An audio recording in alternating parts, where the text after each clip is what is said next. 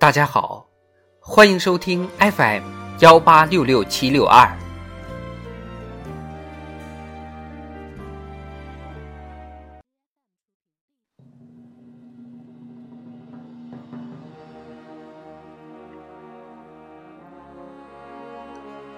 党的十九大以来大事记，二零二二年二月。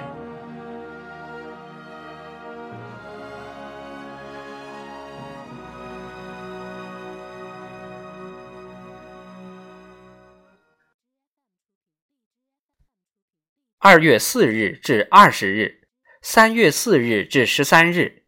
第二十四届冬奥会、第十三届冬残奥会先后在北京举行。中国秉持绿色、共享、开放、廉洁的办奥理念，积极开展国际交流合作，克服新冠肺炎疫情等各种困难挑战，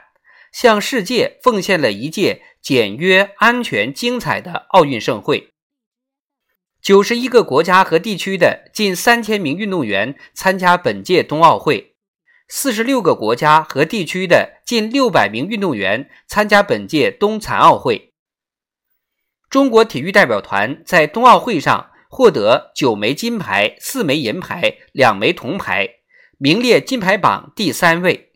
在冬残奥会上获得十八枚金牌、二十枚银牌、二十三枚铜牌。名列金牌榜和奖牌榜首位。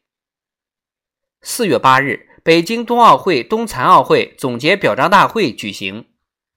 习近平总结筹办、举办北京冬奥会冬残奥会的宝贵经验，阐述胸怀大局、自信开放、迎难而上、追求卓越、共创未来的北京冬奥精神。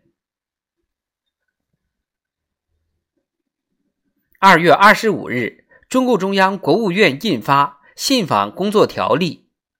围绕做好新时代信访工作的体制机制、职责任务、处理程序、监督体系等进行顶层设计。